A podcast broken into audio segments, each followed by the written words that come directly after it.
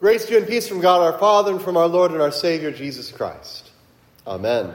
The text for today is from the Holy Gospel according to Saint Luke, the tenth chapter. But dear friends in Christ, I think Martha gets a bad rap. She does.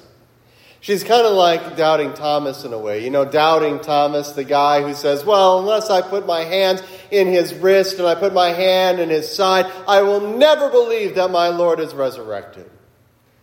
And then, of course, he has that opportunity. And, and Thomas gives a confession of faith that is greater than any doubt he could have had. My Lord and my God. We don't remember him for the confession. We remember him for the doubt. And Martha, I think, gets a bad rap too, because we don't remember her for serving her Jesus as well as she did. We remember her for complaining about her sister, which, as any parent can tell you, never, ever stops. Why is it that we remember that about Martha? It's because I don't know that we completely understand what's going on in this text. It's not bad that Martha is serving Jesus. It's not bad. In fact, it is good. In fact, it is expected that she do so. Jesus comes into town, and we have this understanding that Jesus knows Mary and Martha and Lazarus. They might have been cousins of some kind, or they might have been friends, like their families knew each other and went into Jerusalem every year together. Whatever it is, there's some understanding. They already know each other. But besides that fact, Jesus, Martha sees and welcomes him into her house. There is an entire theology of hospitality that is going on here, and it's good. Martha needs to be hospitable. And if she doesn't, it is not only an insult to the guest, but it is, it is an insult to God. After all, notice what happened to Abraham when three strangers, three visitors came to him in where he was. And what does he do? He gives the best he can to them. And by the way, those three strangers, those three visitors should not be understood as the three persons of the Trinity. Just get that out of your mind. I've heard that way too often. I want to correct you on that. That's not the three persons of the Trinity. The Father and the Spirit never take on human bodies or the shape of them. Anywhere in Scripture, so we, we shouldn't expect that. Instead, we know that one of those visitors is certainly the Son of God, the second person of the Trinity, the pre-incarnate Christ, and the other two, most likely, it seems, are angels in some way, shape, or form. Either that or there's some dudes that Jesus picked along, up along on the side of the road. Whatever it is, notice what Abraham does. Notice what Sarah does. They take the best and they make it. They make cakes for these three visitors.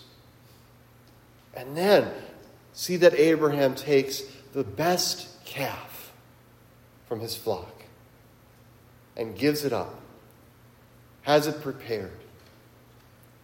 And I don't know if you've ever had fresh meat before, but there is just something different about fresh meat. I'm not saying Abraham had a refrigerator that he could have pulled anything out of, but it is the best. They were expected to take care of the visitors. Martha is expected to take care of Jesus. As the female head of the household, that's her job in this culture. I'm not saying that you all have to do that if someone comes over, but I'm saying in this culture, that's what's expected. Where does she go wrong? Notice what happens? She's distracted. So Luke tells us she is distracted with much serving. Now, I don't think it's the idea that she's just distracted from Jesus. I think that it's actually she's distracted with the thought that Mary isn't doing it with her. Her problem isn't that she's serving. Her problem is that she's trying to take Mary away from the feet of Jesus. She's distracted. She should be making cakes and slaughtering calves and who knows what else she is good at cooking. And all she can think of is not, my Jesus is here. I'm going to give him everything I have and everything I am. It pleases me to no end to do this. All she can think of, I can't believe Mary's not helping me knead. Look at Mary sitting over there, that lazy woman. I can't believe she's not helping me wash these pots and pans. Mary, what a lazy coward, wanting to stay away from me in my anger. She's not helping me at all. And so the anger builds up inside of her, and she comes up to Jesus, and you can just feel the anger seething out of her. Lord, don't you care that my sisters left me to serve alone? You're holy. You're righteous. You know what's supposed to be done for the guest. Why aren't you holding her to the standard that is set forth in the Word of God, the one that you so plainly preach each and every time you can? And if you do care, then get off your butt and tell her to help me. Now, notice why Martha gets the bad rap then. It's not because she's serving. It's because she cannot see what's right in front of her face. And what is that? It's Jesus. And the fact that he's there for her. Jesus doesn't look at her and rebuke her. Jesus doesn't call her out in that moment on her sin, though certainly that's implied. Jesus doesn't berate her for doing what Mary, for not doing what Mary is doing. Instead, you can hear the compassion. You can see the gentleness in his eyes as Jesus says, Martha, Martha. And there's something beautiful about when the Lord says your name. Think of Jesus at the resurrection, thinking that he was the gardener. Mary turned and looked at him and said, if you just tell me what you've done with him, I will go to him. And looking at her, the man says, Mary. And she says, Rabboni, and grasps onto Jesus' feet. There's something in the way that he says a name, that he makes a claim on you, that all of a sudden he pulls you out of your distraction, out of your anger, out of your jealousy, and he puts you right in front of him. And in any other situation, when a king calls you in front of him, you better be fearing for your life. But when Jesus says your name, it's not because he's there to hurt you or punish you, but it is to love you. And so in love, he brings her back. Martha, Martha, listen to me.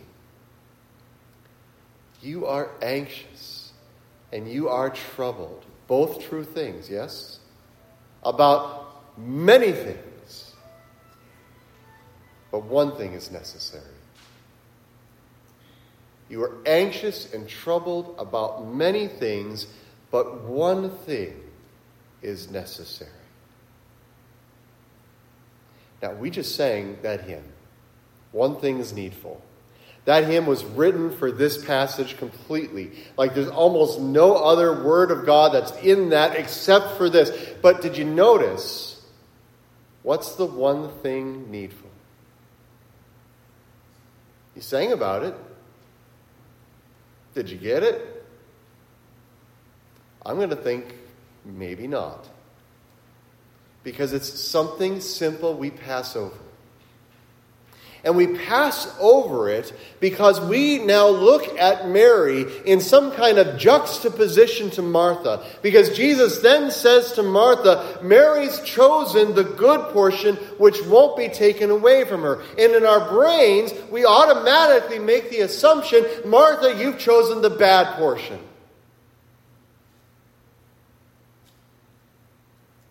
It doesn't say that.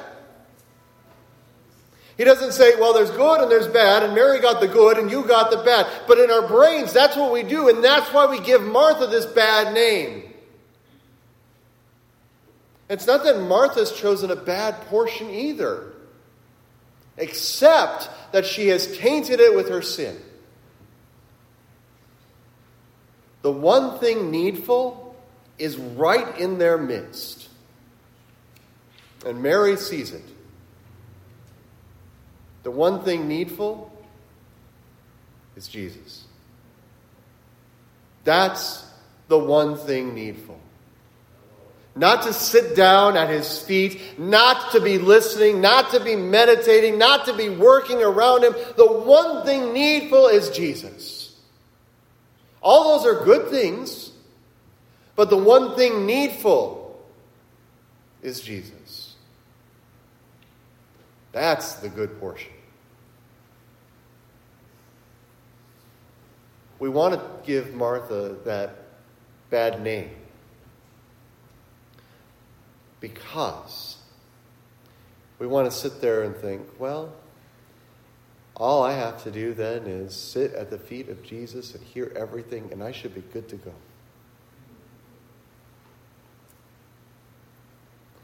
But if we're all Marys, nothing gets done. Not one thing gets done. In the church, we call this the doctrine of vocation. This means that you have a calling from God himself to you to serve someone else in a way that only you can. That's what vocation is. It could be uh, as a husband to a wife, and only you get to serve that person as a, as a husband. It could be as a father or a mother to children, and only you get to serve those children as parents. It could be as a friend, and only you get to serve your neighbor as a friend like you. It could be as an employee to an employer, and only you can do the work that God has given you at this very time to do for your boss. Could be a thousand million different things. But God has given you a calling that we say is your vocation. And what this really means is, well, I don't know about you, but I've never had God appear personally in front of me bodily. And people who tend to think that they have, we see as a little bit crazy. So, that's not the way that God normally operates. And in fact, if you think about it, God is only present bodily in the entire history of this earth for somewhere between thirty and forty years. So what does he do in the rest of that time? You see, God wants to serve you, and he wants to serve your neighbors. He wants to serve every person who has lived, who is living, and who will live. And yet God still is not here bodily, so what does he do? He gives us each a vocation. And so literally, when you are doing the work toward your neighbor, you are serving that person the way that God would have you serve them. The way that God himself would desire to serve them. The way that if God were in front of you, this is what he would be doing to you. That's what vocation is. And all of us have this. And all of us have it in our personal lives and professional lives. And all of us have it in this church. We're all gifted in many and various different ways. And that's good. Some of us are called to praise. Some of us are called to pray. Some of us are called to give in an overabundance of what we would normally expect. Some of us are called to serve with our hands. Some of us are called to serve with our feet. Some of us do just about everything. But we all have a vocation in this church. If we all just said, all I want to do is show up and be fed, which is not a bad thing to be fed. But all I want to do is do this, and I'm going to leave, and I'm going to go on my way. Then we'd all be, well, silly nillies. And that's a very, very pleasant way of saying what we actually are, because really then every church would fail. And every church would falter, because there's no one building up the brethren. All you're doing is taking for yourself, and we're not giving it out either to each other or to the world. I mean, and if we're all Marthas, well, then no one of us knows anything. If we're all so busy and distracted with serving that we can't even give ourselves to actually be here when Jesus is now present, that's a big problem too. What I'm going to tell you is, be like Mary this morning. And yes, I know that many of our people are working the service and stuff like that. But take the opportunity, those of you who are still, and you who are in the pews, be fed this morning by sitting at the feet of Jesus. And when the time comes for you to work, get busy working. But don't confuse the two. Don't look down on people who are around you doing the work of Martha. And don't look down at the people around you who are doing the work of Mary. It may come at different times than what you expect it to come as. And yet still, the Lord is good and gracious. And what do you do if you mess up? What if you Martha when you're supposed to marry? What if you're Mary when you're supposed to Martha? And yes, I just use their names as verbs. Uh, what do you do? The beauty of who we are gathered around this morning and why we're gathered here tells us that there is something bigger than ourselves. And I don't just mean physically, but I mean all-encompassingly bigger.